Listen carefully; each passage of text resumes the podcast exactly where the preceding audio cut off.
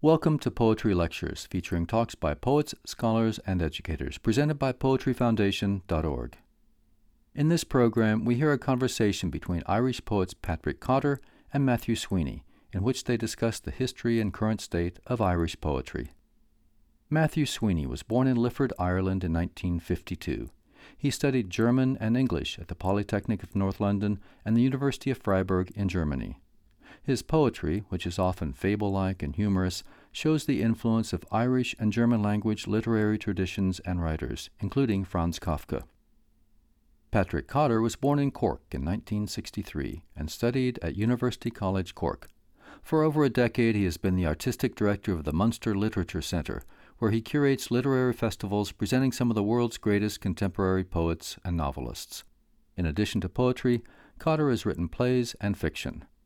This conversation took place at the Poetry Foundation in Chicago in April 2013. We'll hear Cotter and Sweeney read from their own work as well as works by other Irish poets.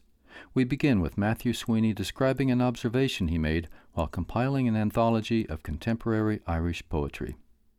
I lived uh, abroad for uh, over 20 years in Britain and in Germany and in Romania. And uh, so when I was asked to do the best of Irish poetry about three years ago, it was really a learning thing for me because there were so many contemporary Irish poets whose work I did not know at all.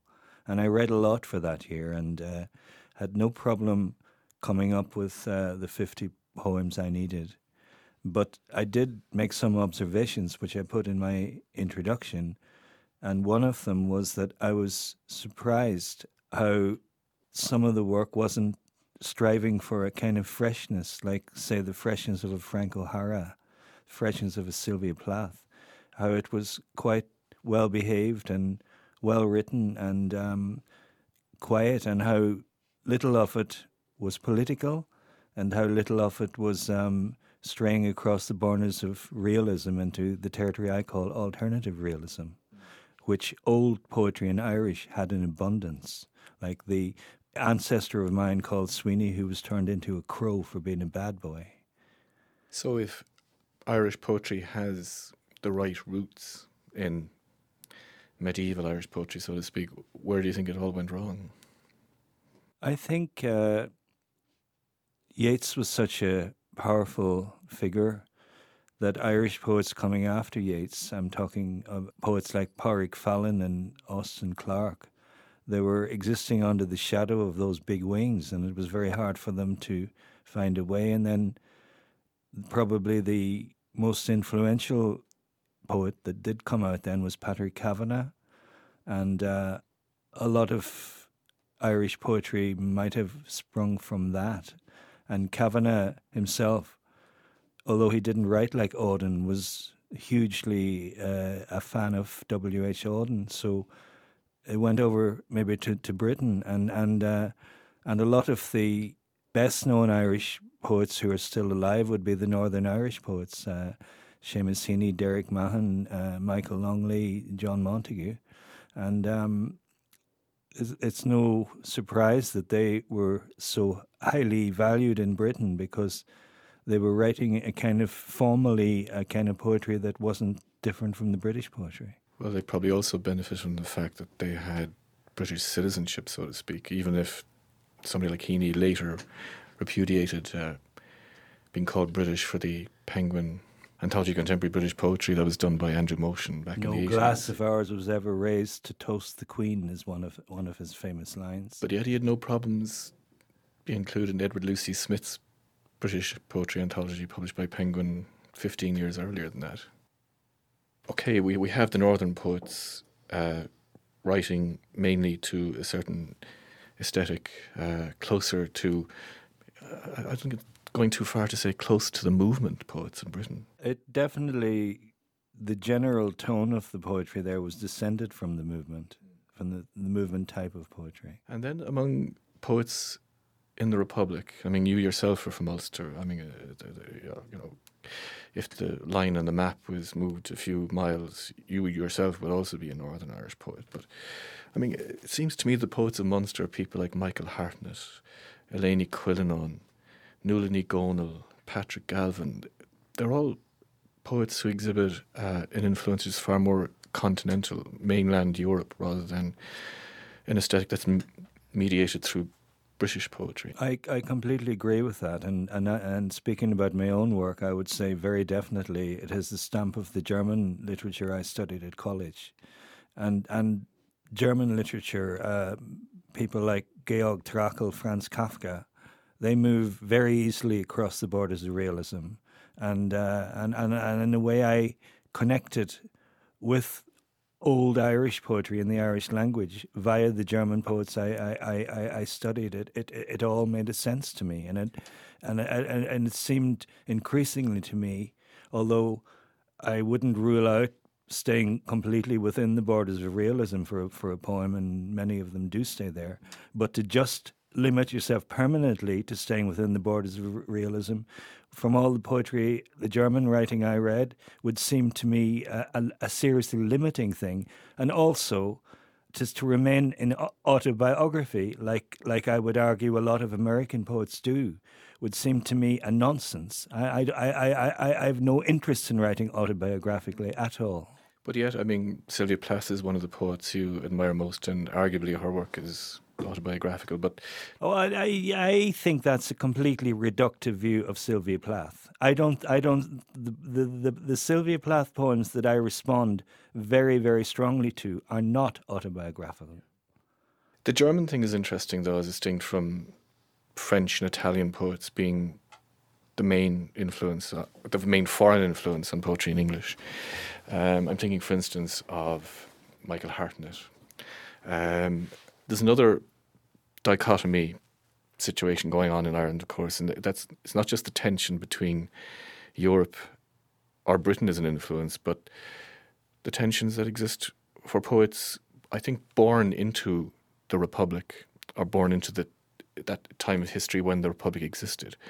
Um, like for, instance, Patrick Kavanagh was born before the Republic existed. Yeats was born before the Republic existed. Mo- uh, both Montague, born in Brooklyn, uh, Michael Hartnett, born in Limerick, Seamus Heaney, born in Northern Ireland. They they were all born into a period that existed after the Republic, and and there's there's this tension between English language origins as well as uh, Irish language origins. And a poet like Hartnett, um, I mean, he went through a very interesting personal history, abandoning English at one stage, quoting uh, an, uh, an Irish language poet from a, an earlier age, saying that English was the perfect language to sell pigs in. Um, and he did the first part of the poem I read was uh, as a teenager was pig killing, and I thought it had huge uh, going with the early poems of Gottfried Benn. I'll just read it there: pig killing, like a knife cutting a knife. His last plea for life echoes joyfully in Camas. An egg floats like a navel in the pickling barrel. Before he sinks, his smiling head sees a delicate girl up to her elbows in a tub of blood, while the avalanche of his offal steams among the snapping dogs, and mud and pork steaks coil in basins like bright snakes, and buckets of boiling water hiss to soften his bristles for the blade. I kick his golden bladder in the air. It lands like a moon among the damsons, like a knife cutting a knife. His last plea for life echoes joyfully in Camas. Now, that arguably is a realistic poem, if not a, a socio-realistic poem. But that's not the kind of realistic poem you'd object to, though. I imagine. No, because the um, similes, like Plath, the similes and the metaphors take it take it into the strange places. Yeah, he, I mean, he did go go a lot of strange places. And uh, one, one of the interesting aspects of his abandonment of English and writing in Irish, I mean, he was fluent in Irish, he had an extensive vocabulary, but it was a second language for him. And he was viewed very suspiciously and ambivalently by the native Irish language poets um, before having to re emerge again in English uh, many years later. Well, I, I thought it was a slightly um, forced stance he took by doing that, a political stance rather than one that he, he because he came back to writing in English later on.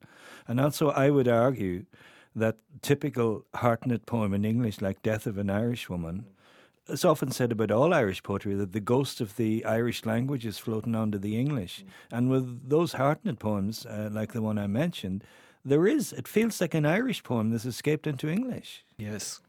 Well, when you were talking earlier about a lot of the poems you read for the anthology lacking freshness.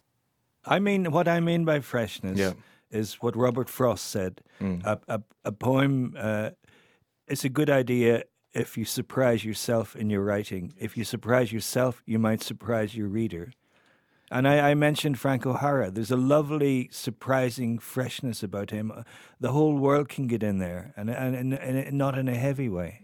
Well, there's a, a book that's making waves a lot lately, uh, "The Master uh, and His Emissary" by Ian Gilchrist, and he, it's it's it's a book which um, applies uh, new knowledge, new science of um, the brain to the creative process. And he talks, you know, he talks about how the right side of the brain needs to be experiencing new things all the time. And, and when you think about Ezra Pound's saying that, you know, poem is news that always stays news. But I think what, what, what, what, what really a poem is, is a poem is a new experience that always appears like a new experience. And no matter how many times I, I go back to that Hartnett poem, it it always comes comes to me as a fresh experience. It's it's it's an experience in itself. The poem. One of Robert Frost's definitions of poetry is a fresh look and a fresh listen. I think the poems that lack freshness are poems which they're all conscious mind. There are. There, there, there's no subconscious. There's no um, imagination from the right hand side of the brain. A lot of them are what I would call essays in verse, where you have, you know, lists of facts and encyclopedic entries, uh, you know, regurgitated in, in stanzas in verse, and they seem to appeal to a particular kind of academic mind. They do, and uh, I, I firmly believe that poetry has to be first pushed out by the unconscious mind, and then the conscious mind has the job of going and tidying, tidying it over. And and the, the the clearest demonstration of that is the few times when I've lost a poem and tried to recreate it, which is all the conscious mind, and either couldn't get it right, or if I found the first draft and I compared it with the draft come up with the conscious mind, the second one was a clodhopper because the unconscious mind was switched off. Mm. Now, not only are you renowned as a marvelous poet, Matthew, but you've also got a reputation for being a brilliant teacher of poetry, um, how to read it and how to write it. This the the poetry scene in Ireland is fairly feral compared to the situation here in America, where it seems to be almost impossible to get get on in the poetry world here without having put yourself through the MFA process. Um, I mean, do you think do you, do you see advantages and disadvantages to, to both situations? America's a huge country, and um, there are some wonderful poets writing here today. Like if you take the best of American poetry, as I did a few years ago, and compared it with the best of British poetry, the American one has more variety, and, and it was just stronger writing. It was it was exciting. So there is that benefit from so many, like a football team put together from a big country like Spain is going to be a more chance of being a really good football team than than than, than a small country like Ireland. Um, but at the same time, Ireland. I remember being at an event in Berlin, uh, organized by the Irish ambassador, and he said this. He said it in three languages: in Irish, in German, and English. He said, "Ireland is a small country, but when it comes to poetry, we play in a much bigger league. So there, there, there is that as well, and and and partly the smallness of Ireland is a help to be cheeky to try and do something something a bit different. But do you think do you think that um, that world class team, so to speak, fielded by Ireland is that sustainable? Is that something that's going to that can carry on from generation to generation, or, or will it disappear with the you know with the people who are in their sixties and seventies now? No, I hope I hope it will, as always, keep going on, and I I hope that that a new poet will get published in the next five years who's doing something really different and and stuff that I can't see how it's done. Am I right in thinking that the Irish poet you most identify with is Elaine Cuillenáin? Well, she's the Irish poet who whose work has continually interested me most. I, I, I really like what she does. Her poetry has a mystery about it, but within the mystery is absolutely concrete. Whereas there are other poets writing who have a mystery that's mysterious in the inside and concrete in the outside. I think poetry has to like like the German, the Austrian poet I mentioned, Trakl, is very, very, very clear but mysterious. Here's an Elaine Cuillenáin poem. She's also got a, a often an, an, apparent simplicity, but it's not, that's not simple at all. This is called the crossroads. I have been at the crossroads now, all the time without leaving, since the afternoon of Shrove Tuesday. They brought me the blessed ashes, wrapped in tissue paper. When I woke on Palm Sunday, the palm branches had been left on the damp stones of the stile. I heard them at Easter across the ploughed fields, and the little girls came and stood a little way off to show me their embroidered dancing costumes. Now it is a long time to the feast of the Assumption, when my mother will come to collect me in her pony and trap and we will go calling on all our cousins and take tea and sherry in their parlours. Of course, there's a lot of the ritual of Catholicism in that poem. Well, she has very much, um, recur- you know, a list of recurring t- motifs. You know, the nuns, the, the, the architecture, and so on. And sometimes all in the one poem. Um, a lot of Irish poets hope or aspire for critical attention from a section of America. I mean, if I think of Dennis O'Driscoll, a lot of the critical attention he received too late in life, I think, came from America, but it didn't come from the usual sources in America that Irish poets aspire to receive attention from. I'm, for instance, thinking about the, the basically the Irish studies departments uh, scattered in various universities across across America. I mean, do you, do you think Irish poets writing are allowing a desire for critical attention from those places to influence their work. I wouldn't know anything about that because I've always looked to Germany and uh, and and uh, the best experience I've had in poetry was publishing a book in Germany and seeing the interest over there. I, have always looked uh, east rather than west. And you haven't made any observations about other people's work uh, in, in those regards. Um, I can see the Irish poets who do well in America. I can see them.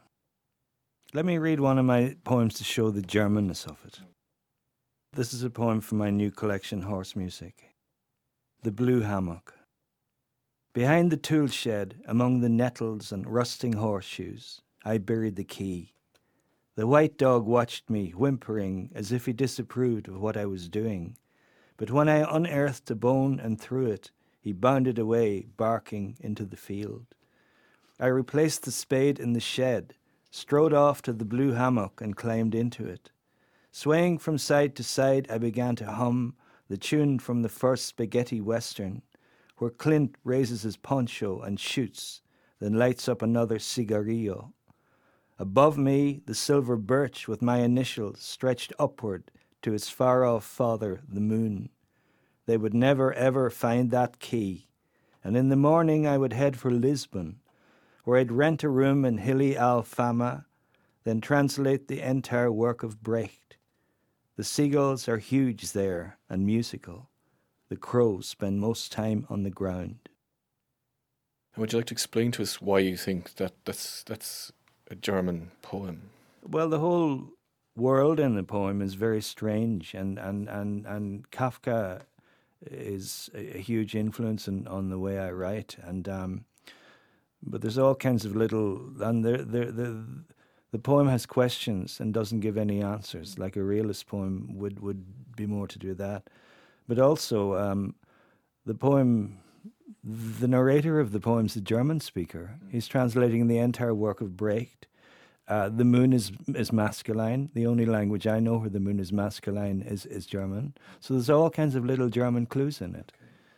And but you don't think that um, this tendency away from sociorealism is something that you'd also find in the work of Miroslav Holub, but speaking of Herbert or Yes, you would. Or um, uh, Ristovic, the, Yes. the Serbian poet. Alexander or- Ristovic, that Yeah. Simic translated, yeah. Yeah, and and and and a one reason why Charles Simic's poems feel so strange. I heard one American poet I will not name dismiss Simic as that that European surrealist, because Simic has the germ of that European slantwise way of writing coming from left field, uh, the ultimate illustration of what Emily Dickinson's meant by tell the truth but tell it slant. And and he writes in English, but underneath it is the is the is the Serbian poetry that he grew up with.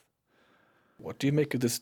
I think we all know the tensions that exist between so-called mainstream poetry and, and, and so-called uh, neo-modernist poetry, but there's also the tension between poetry which is simple and easy to understand on first reading, and poetry which aims for a certain type of complexity without without being necessarily generically. Yeah, yeah, let, let me let me answer your first question you asked. The the it is a real hostility between avant-garde po- poets and, and, and the mainstream. But where is it the hostility? It's a hostility in England and in Ireland, but not in Germany. I lived in Germany for five years. I got completely into the German poetry scene there. My translator, the fine poet Jan Wagner, his best friend is one of the most avant-garde of German poets, and Jan is anything but avant-garde. And they, they, they, they play pool and drink beer together every Wednesday night. I couldn't see that happening in Ireland. I just could not. Hey Pat, let's hear let's hear some of your work.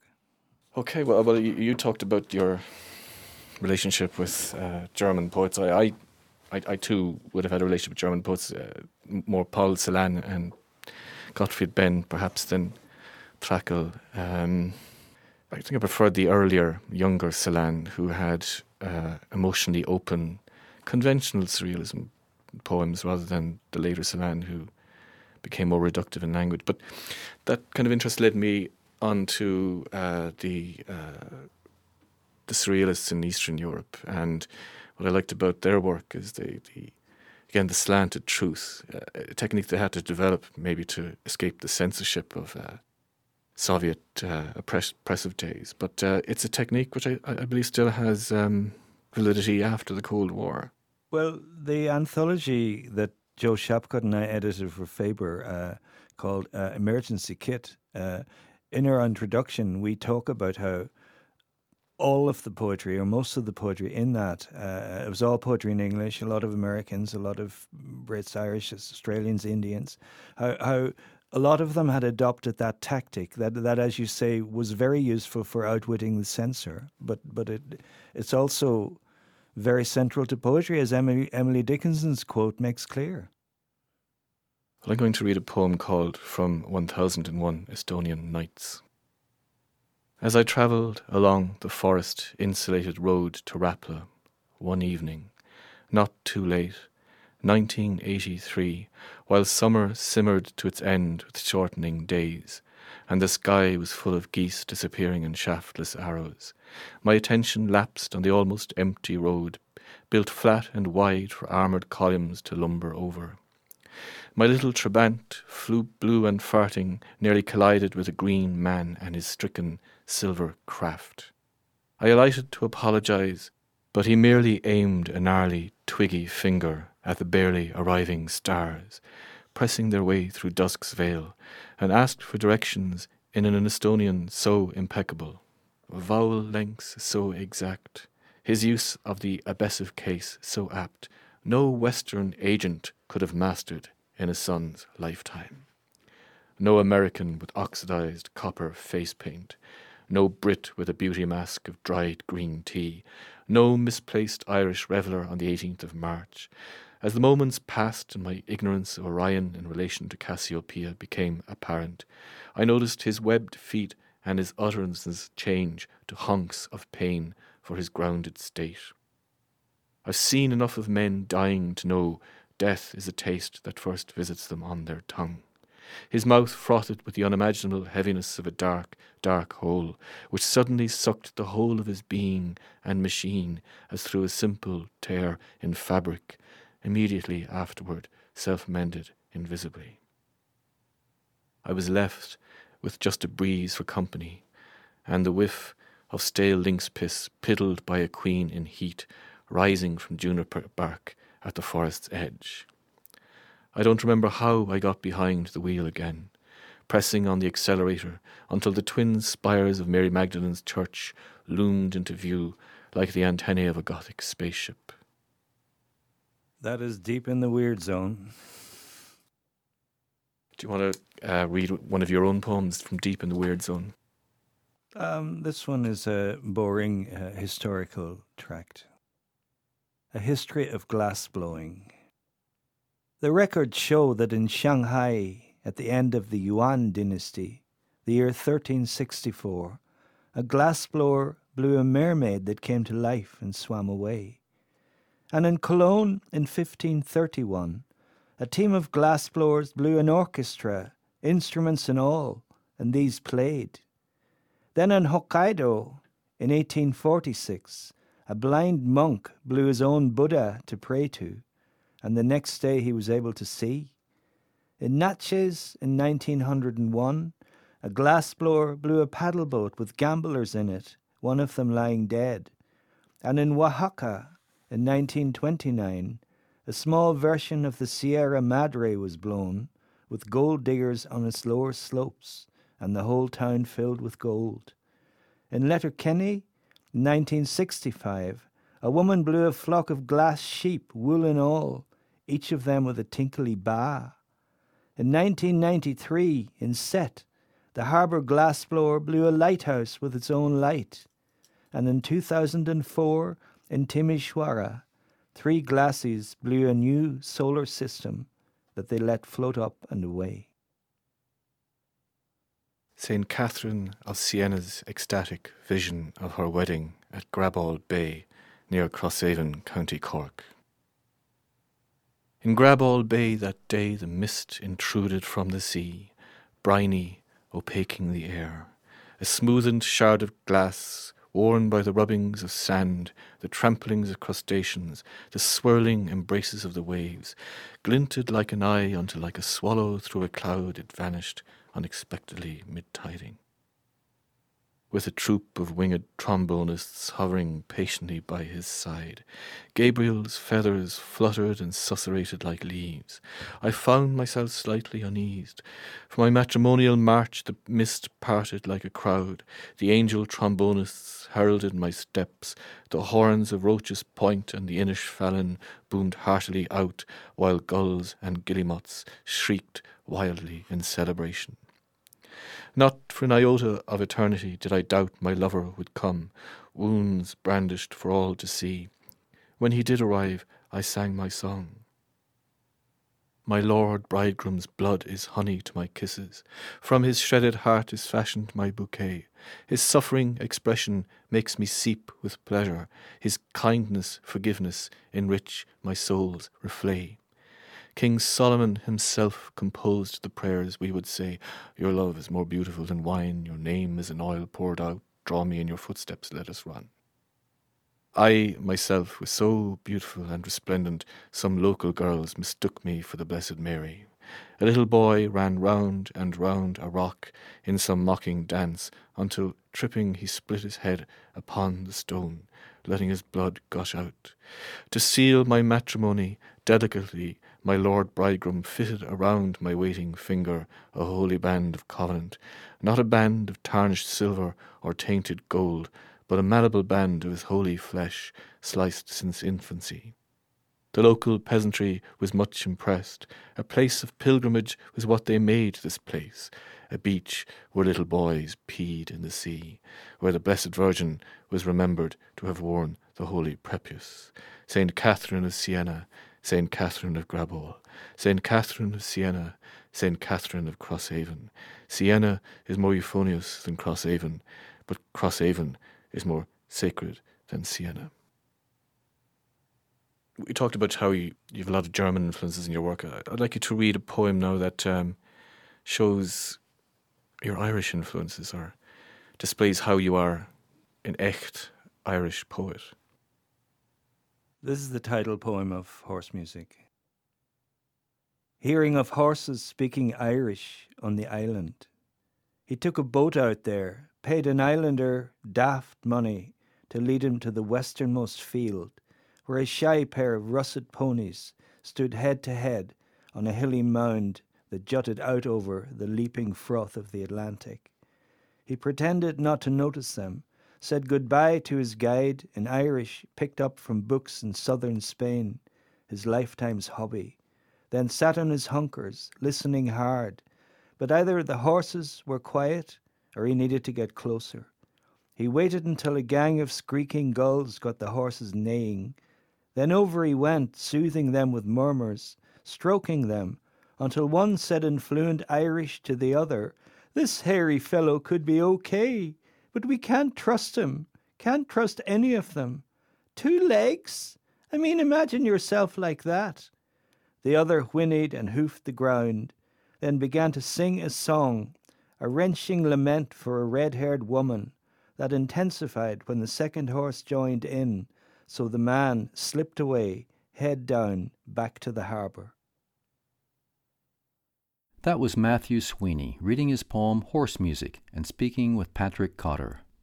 This program was recorded at the Poetry Foundation in Chicago on April 11, 2013, as part of International Poets in Conversation and was sponsored by the Harriet Monroe Poetry Institute series Poets in the World. Matthew Sweeney is the author of 12 collections of poetry, most recently Black Moon and Night Post, a new selection. In addition to several chapbooks, Patrick Cotter is the author of two poetry collections, Perplexed Skin and Making Music. He also writes the blog Anti Laureate. Keep up with the world of poetry by visiting poetryfoundation.org, where you'll find articles by and about poets, an online archive of more than 10,000 poems, the Harriet blog about poetry, the complete back issues of Poetry Magazine, and other audio programs to download. I'm Ed Herman. Thanks for listening to Poetry Lectures from poetryfoundation.org.